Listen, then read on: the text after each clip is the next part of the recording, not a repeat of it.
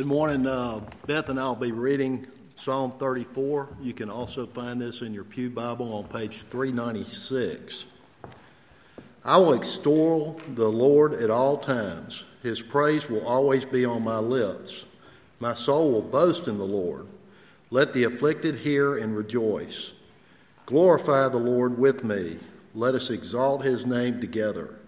I sought the Lord, and he answered me. He delivered me from all my fears. Those who look to him are radiant, their faces are never covered with shame. This poor man called, and the Lord heard him. He saved him out of all his troubles. The angel of the Lord encamps around those who fear him, and, and he delivers them. Taste and see that the Lord is good. Blessed is the man who takes refuge in, in him. Fear the Lord, you saints, for those who fear him lack nothing. The lions may grow weak and hungry, but those who seek the Lord lack no good thing. Come, my children, listen to me. I will teach you the fear of the Lord. Whoever of you loves life and desires to see many good days, keep your tongue from evil and your lips from speaking lies. Turn from evil and do good, seek peace and pursue it. The eyes of the Lord are on the righteous, and his ears are attentive to their cry. The face of the Lord is against those who do evil, to cut off the memory of them from the earth. The righteous cry out, and the Lord hears them. He delivers them from all their troubles. The Lord is close to the brokenhearted and saves those who are crushed in spirit. A righteous man may have many troubles, but the Lord delivers him from them all. He protects all his bones, not one of them will be broken. Evil will slay the wicked the foes of the righteous will be condemned. The Lord redeems his servants. No one will be condemned who takes refuge in him. This is the word of the Lord.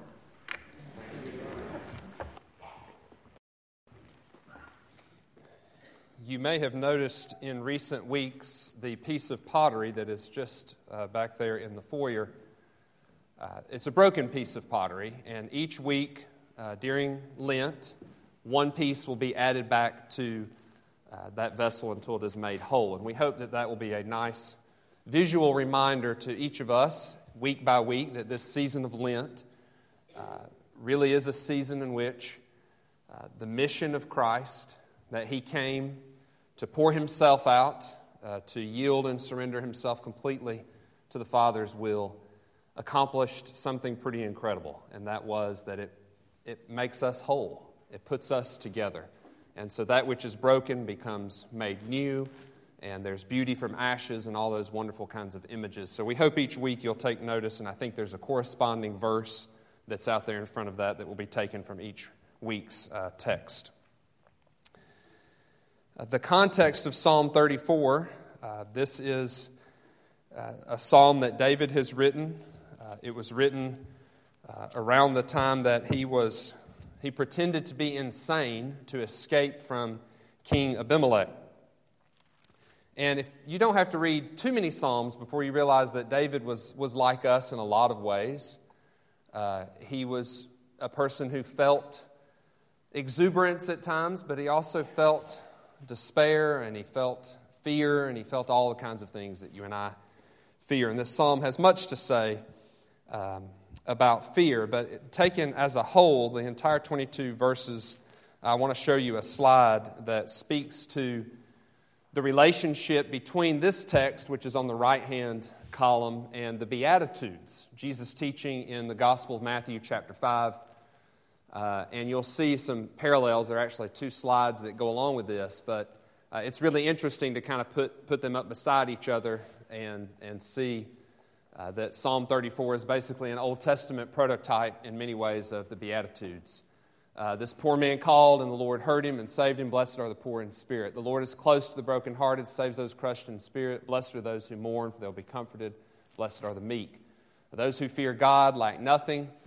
Um, blessed are those who hunger and thirst for righteousness, for they will be filled. And then the second Second slide. Keep your tongue from evil and your lips from speaking lies. Blessed are the pure. Turn from evil and do good. Seek peace. Blessed are the peacemakers. A righteous man may have many troubles, but the Lord delivers him from them all. Blessed are those who are persecuted because of their righteousness, for theirs is the kingdom of heaven. Evil will slay the wicked, uh, Blessed are you when people insult you, persecute you, and falsely say all kinds of evil against you because of me. So you see a strong correlation between this psalm and Jesus' teaching uh, of the Beatitudes. It's a psalm that addresses fear. Uh, and so we are, it's a prayer of seeking. Uh, that's the, the, the, the topic for today, the theme, a prayer of seeking. And that comes primarily from verse 4 I sought the Lord and he answered me. He delivered me from all my fears. And fear is something that we all experience.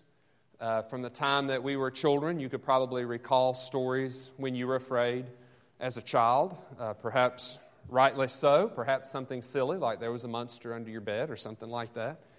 Um, I want to show you a slide of uh, the top 10 phobias, and some of these you will um, recognize and, and, and notice.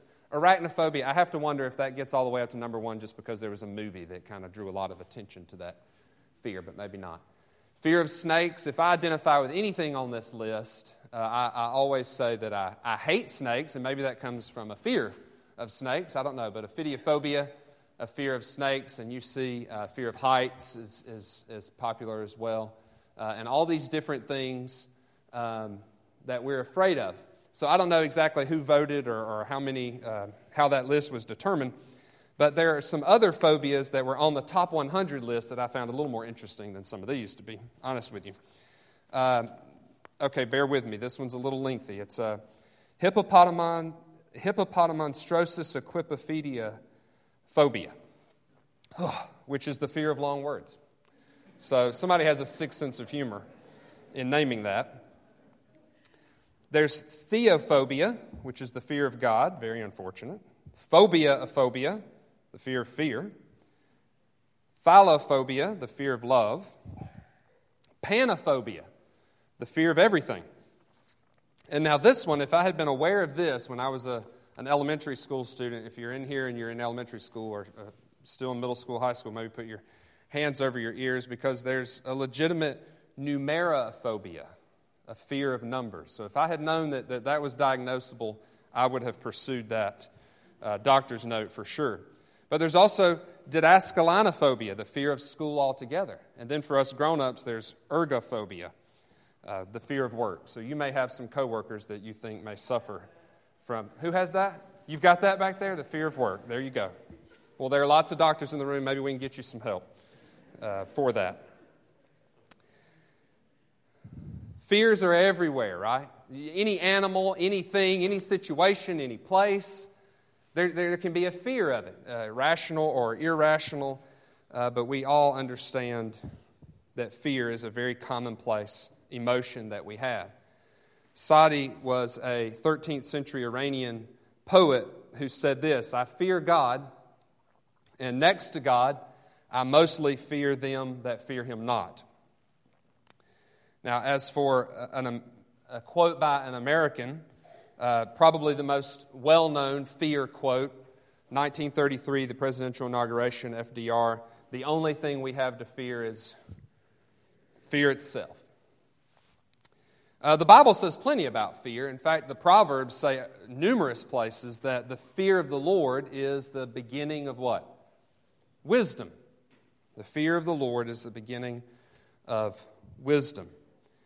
Uh, if you've been here on Wednesday night, this past Wednesday night, there was a study on, on Psalm 34, and I want to show a slide that shows the distinction between fears. If, if you read Psalm 34, you see the, the English word fear several times, but um, you, you don't see that in the Hebrew, there are actually two separate words for fear that are, that are going on here. Megorah is a destructive kind of fear. That's what the, the leader uh, labeled that kind of fear Wednesday night uh, in that study. Verse 4 I sought the Lord, and he heard me and delivered me from all my fears.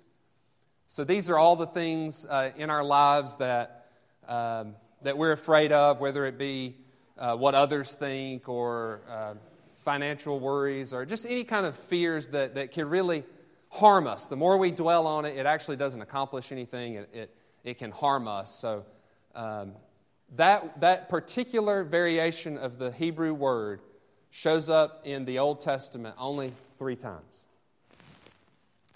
Now, Yirah is a redemptive fear. This is, this is what the psalmist means when he says uh, in verse 9, Oh, fear the Lord, ye his saints, for there is no want to them that fear him. So we're not talking about the same kind of fear that's at the top. We're not talking about a fear of God that uh, he's going to uh, crush us or he's just he's evil he's out to get us or something like that. It's a it's a fear that we could translate that word into revere honor respect uh, to be in awe of god. He is an awesome god.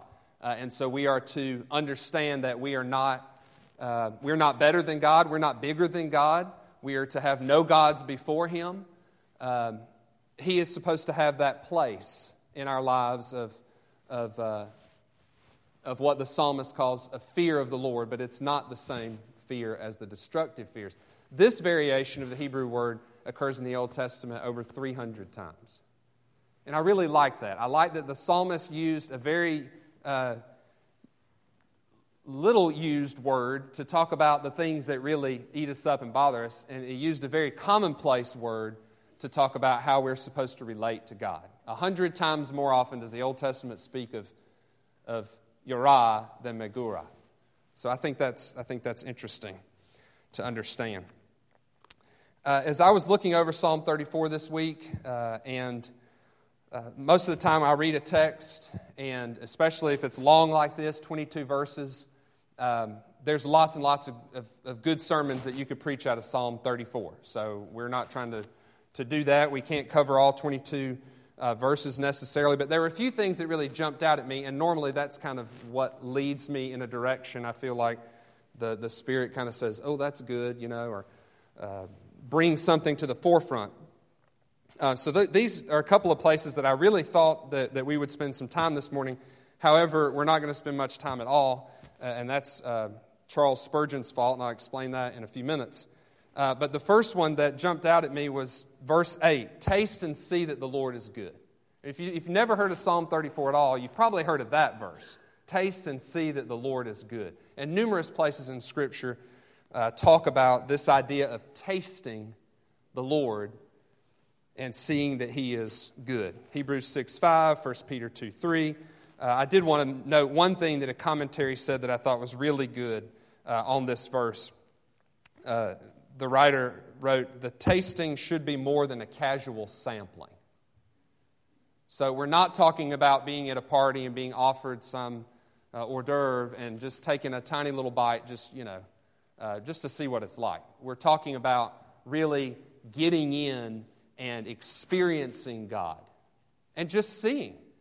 Uh, is, is God good or is God evil? I mean, if you really dive in, uh, to this ocean of, of Christian spirituality, is it one that, that harms you or is it one that begins to work things in your life that you realize are, are good, things that are actually outside your control? Taste and see that the Lord is good. Uh, the other phrase that really jumped out at me that, that, that we won't spend much time on, uh, is, but I do want to mention it, is um, let's see, verse Verse 5 Those who look to God, those who look to Him, are radiant. Some translations say radiant with joy.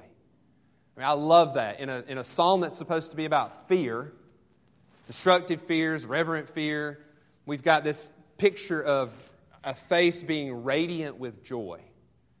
And you know, if you've seen someone who is obviously scared, they can't, they, their face cannot also be radiant with joy. I mean, it's, it's kind of one or the other. Those things would be mutually exclusive. But I love that, that if we, if we look to God, then, our, then we are radiant, never covered with shame, uh, radiant. Uh, and that, that kind of terminology shows up in Scripture in a couple of places that I'll allude to just very quickly. Um, Exodus 34 29. Moses, after he had been in close contact with God on the mountain, he comes down. It says his face, uh, that he was just radiant. Um, Isaiah 60, verse 5, uses that same word in talking about a mother's face lighting up at the sight of her children. Uh, and 2 Corinthians 3:18 says so all of us who have had that veil removed can see and reflect the glory of the Lord. So if that veil is taken off and we are in close proximity to the Father, then not only is He radiant, but we begin to reflect His, his radiance as well. I want us to kind of narrow in a little bit and look with me if you have your Bibles open. Verses 5 through about verse 16. We're going to kind of begin to narrow in on that passage. And I want to pay particular attention to this idea of the face. Listen to these words that have to do with the face. Verses 5 through 16. Not every verse, but many of them. Those who look to him are radiant, their faces are never covered with shame. The poor man called, and the Lord heard. Taste and see that the Lord is good. Uh, verse 12 uh, Whoever of you loves life and desires to see many good days, keep your tongue from evil and your lips from speaking lies. Verse 15 The eyes of the Lord are on the righteous, his ears are attentive to their cry. The face of the Lord is against those who do evil. Just this over and over, this idea of, of the face, the face of God. Uh, Psalm 105, verse 4 says this Seek the Lord and his strength, seek his face evermore. Psalm 27, 8, uh, the Lord says, Seek ye my face. So, in this prayer of, of seeking, we, it, there's something significant here about the face of God.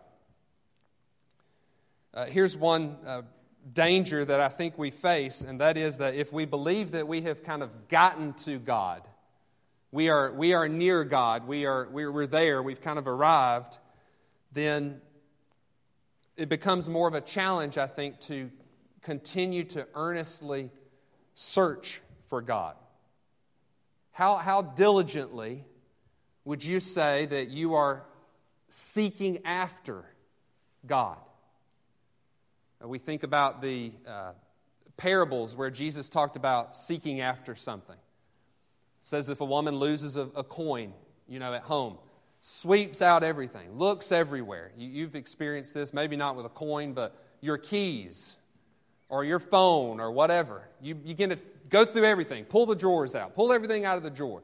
If it was hanging on the hook where it was supposed to by the door, or in your coat pocket where it was supposed to, then you wouldn't have to search for it. You would have it. Uh, and Jesus tells a story about a, sh- a shepherd who has 100 sheep. 99 of them are just fine, but one is missing. He doesn't just accept that reality because then the next day another one would go missing, and the next day another one would go missing. Eventually, he'd have no sheep.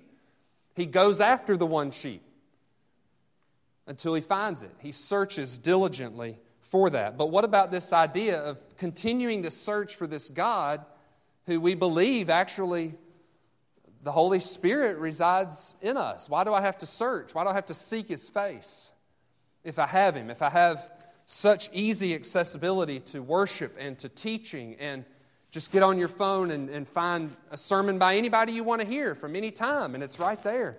The scriptures are so accessible to us. What, what about this searching and seeking after God?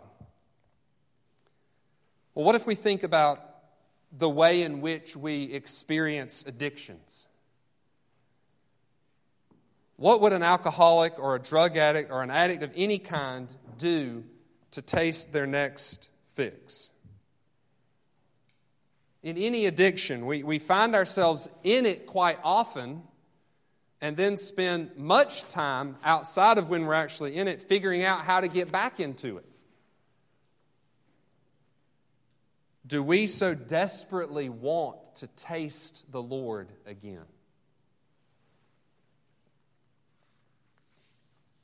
Isaiah 12:3 says with joy you will drink deeply from the fountain of salvation. With joy you will drink deeply from the fountain of salvation. Well, what if you don't? What if you don't drink deeply from the fountain of salvation? You know, if you're an athlete or if you've been out on the beach on a really hot day or you've been working in the yard on a really hot day, you don't need to wait until you realize that you're thirsty to start hydrating yourself, right? You need to know going into it that, well, hey, I'm going to play a sport, I'm going to do whatever, I'm on the beach, I'm going to have some water, I'm just going to drink, you know, through the day and stay hydrated. Could it be that there's a sense of spiritual dehydration that sets in if we're not tasting regularly and seeking after the face of God. Perhaps we don't drink in uh, as much because we're unaware of our critical thirst. I want to show you a slide that uh, dealing with verses 9 and 10. I want to focus in here on verses 9 and 10 for the remainder of the sermon. Verses 9 and 10 say kind of a, a similar thing that's repeated. It says, uh, Fear the Lord, you his saints, for those who fear him lack nothing. Okay, so fear God, lack nothing. Uh, and then the second half of verse 10 says, Those who seek the Lord lack no good thing. Uh, and some translations may say, uh, Trust the Lord there. So fearing God, trusting God, and then on the right hand side was lacking nothing. Now, the question that, that, this, that I think the Spirit kind of stirred in me this week in preparing for this morning is which of these two equations is, is accurate? The top one says if we fear God, if we trust God, if we have a reverence for God that's healthy, and we, and we search after Him, that leads to or results in our lacking nothing. In other words, I, I, I, pursue God, I fear God, I see God as I ought to see Him, as holy and, and awesome, and then as a result of that, I get all I need and want. Or the bottom equation says that if we're right with God and we fear God, we trust God, we revere God, that equals lacking nothing, or to phrase it positively, fullness in life. I was studying for, for the sermon, and again, I had a couple of things that popped out at me, and I thought, okay, well, we'll talk about that. Taste and see the Lord is good. That's good. Those who look to him are radiant. That's good. I can camp out there and talk about that. But I couldn't get away from this. I couldn't get away from the idea that if we fear God, does it lead to or does it, does it lead to lacking nothing or does it mean that there's fullness of life? We have everything we need in our right relationship with God. And it just really, um, I was struggling with it. Well, it made me think of Romans 8:32. Romans 8:32, which we have up here, he who did not spare his own son, but gave him up for us all, how will he not also, along with him, graciously give us all things? This is uh, a, a, very well known verse, a very well known chapter of Scripture, uh, with this same kind of idea. Uh, if we're right with God, God has given us his own Son. Uh, and so, if he would not withhold Christ from us, would he withhold anything from us? But still, I'm grappling with, but what does that mean? Does that mean that in Christ is everything, or does that mean that I get Christ and then I get everything. so I began to, to kind of research a little bit more on this verse, hoping that it would help me kind of better understand uh, verses 9 and 10. Eugene Peterson translated uh, verse 9 that we were looking at just a minute ago in the 34th Psalm this way He says, Worship God if you want the best, worship opens doors to all his goodness. I ended up with a, with a sermon preached by Charles Spurgeon. That's why I said it was his fault that I couldn't talk about the other verses. Uh, because when I read his sermon, um, I began to weep. And I don't, I don't, I mean, I tear up sometimes, but I don't, I don't just like weep unprovoked. But, but I, this, I was convicted by what Spurgeon had to say. 1862 uh, message that he delivered and it talks about the value of Christ, the worth of Jesus. It's a long quote. I apologize for its, its length, but I, I just want to read it with you because there's no need in me trying to paraphrase Spurgeon when he says it a lot better himself. Thanks be unto God for his unspeakable gift. Eternity alone can reveal the value of Christ. By the miseries of the hell from which he saves us, let us measure him. By the bliss of the heaven to which he lifts us, let us estimate his worth. By the depths of ignominy and shame into which he dived, let us conceive of him. By the glories he relinquished and by the agonies he bore, let us attempt to form some faint idea of his value. But this pearl of great price is so precious that I am bold to say that if heaven and earth and all the starry orbs could be sold, Their united price could not buy such another pearl as this one which God has given to us in Christ Jesus. So, beloved, as God has already given you this priceless pearl, will He not also give you all else that you need? See then the wondrous treasure you possess if you are a believer in Jesus. God is yours. The perfect man is yours. Christ's life, his death, his blood, his righteousness, his intercession, his incarnation, his second advent are all yours and all else that you need. Do but ask boldly, receive gratefully, wait patiently, hope trustfully, and walk rejoicingly. For as God has given you his Son, shall he not with him also freely give you all things? I was convicted uh, by Spurgeon's sermon here uh, because it really challenged me in how big is Jesus in my life? I mean, he talks about Jesus in such a way that it's just, it's, it's pretty radical. The value of Jesus. And if I were to open up my life and open up my free time to you or to a group of auditors to look at, if I were to open up my finances to you and open up my thought life to you and open up everything in my life before some folks to look at it, would they be able to discern that Jesus was my Lord and Savior, that He was really big in my life? I mean, they would say he's present. There's, there's this and there's this and there's that, but I don't know how big and grand it is. I don't know how I don't know that you're in awe of him. I don't know that you revere him. And it just really struck me. And I began to think about this idea of how big is Christ in my life? Is he grand to me, in my heart, in my affections? Is he really the most magnificent thing in my life? I think it's a temptation that maybe we step beyond sometimes.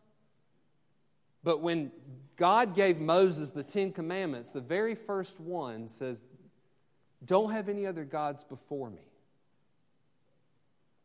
Now, that's not to be, you know, like the number one commandment, but it was the first one that he gave. And then when Jesus was asked, what's, what's the most important of all the commandments and laws? He said, Love the Lord your God with all, all your heart, soul, mind, and strength. Love your neighbors, not just a little bit. Don't just put up with them, but love them like, you like you love yourself. Do to them what, what you would want them to do to you. And I began to try to process this and understand better how silly it might seem uh, the place that I give or don't give Christ in my life. And, and one of the images that came to mind was imagine that you are in this grand concert hall and there's just the world's best musicians are in there and it's, it's a symphony just an orchestra of just the, the elite the best of the best and just the fullness of the sound I remember the first time we took our boys to hear the North Carolina Symphony. Uh, they didn't realize that a few minutes before they're just up there, you know, tuning the instruments and all this, and it's just kind of this garbled sound of just all this mess. And then all of a sudden, when it was time to start, they boom, they all played one note, and all the kids just kind of set up like, oh wow, they're good. That actually sounds good. Well, imagine if you were hearing just the most splendid, full, amazing music you've ever heard in your life and you walk out of the concert hall and go find the janitor's closet and get in there and, and obsess with a little child's keyboard that you can't quite hit the right note. That began to get at the sense that I was feeling that, man, you're, you're, looking, at, you're looking at the wrong things. You're worried about what you can do and, and, and how successful you are and what contributions you're making instead of the grandeur of the kingdom of God. And sometimes we just need to, to take it in, to breathe it, to taste and see that God is good. Or we could think about a, a feast, just wherever you've been, where there's been the most amount of food you've ever seen. I mean, meats and breads and sides and desserts. I mean, I, I love to eat. I can just see all these things set out on a table. And imagine that you were invited to the table, and instead of coming to the table, you went into the, to the kitchen and began to look around on the floor for crumbs that had fallen. And I think sometimes that, that that's the way our, our, our doubt must look to the Father when He invites us to come. Jim mentioned the Biltmore a few uh, weeks ago in one of his sermons, and Marissa and I went there when we were, when we were dating. Just a magnificent structure, a huge home. And you could think about just this splendid estate.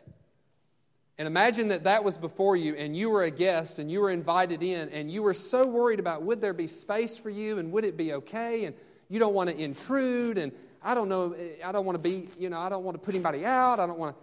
And so you, you begin to put together some limbs out in the woods to try to just create your own little shelter. I was reminded of, of kind of the, the, the lack of priority that I might give Christ. A few weeks ago, when I went with Frank Page to, to Nicaragua on a mission trip, and we hear this kind of language a lot. I didn't hear it a lot from the team, but I'm just saying this is the way that we feel when we go maybe to a third world country. And that is that we see this deep poverty, and yet we're somehow uh, amazed or mystified that the people are happy. Oh, they're just so poor. I mean, they don't have nice jobs and they don't have college degrees and they don't have nice cars, nice houses. They live in shacks and they don't have tons of food. It's pretty bland, it's pretty basic. It's rice and beans and stuff like that. And yet they're happy. And I wonder if those people would say to us, We're happy because our Jesus is so big. He's just incredible. He's magnificent. He's everything to me.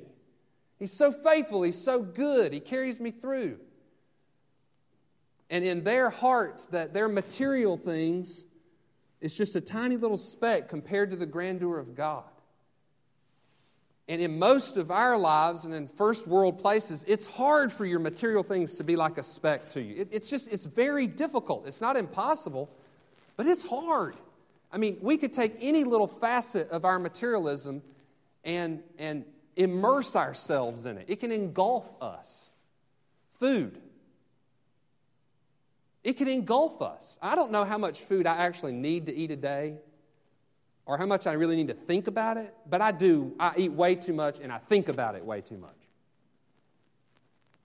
And we can just immerse ourselves in it. I mean, I could take any little slice of the pie. Ryland's golf lessons at Oxmoor Valley. That can become a big thing to me. Colson's travel baseball. That can be as big as you want to let it be. If your kids play travel sports, that can be all cons- consuming if, if you let it be. Your job, your spouse, any, any of this stuff can just become our lives. And then we wonder where, where is Christ in, in that equation? Is he the largest, most important? Is he the, the biggest and the best? To us, or are we so inundated with, I mean, guys, sports? You know, when I was a kid, you had to wait for Sports Illustrated to come out. But now we have the apps on our, in our pocket. You know, endless news about the athletes and, and what they said yesterday and how many points they scored and the stats. I mean, if you want to immerse yourself, you can be totally consumed by any of it.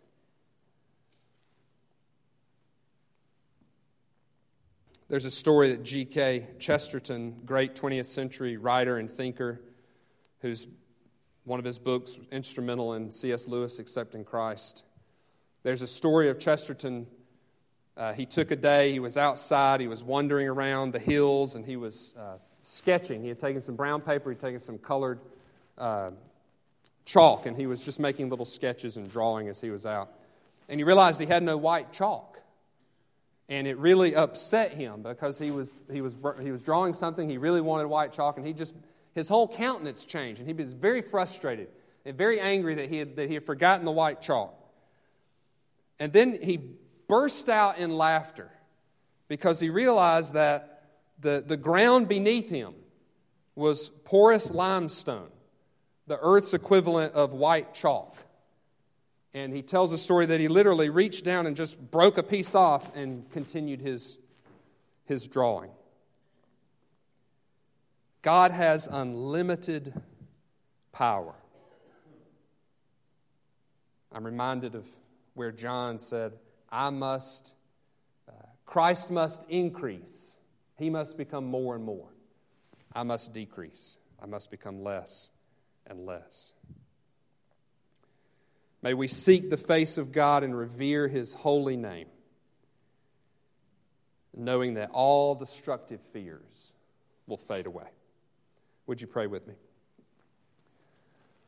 Almighty God, we ask for forgiveness this morning uh, if we have not been earnestly seeking your face. God, if we have been lazy or presumptuous in our pursuit of you. Lord, your, your word says uh, for us to ask, and it will be given. Seek, and we will find. Knock, and the door will be open.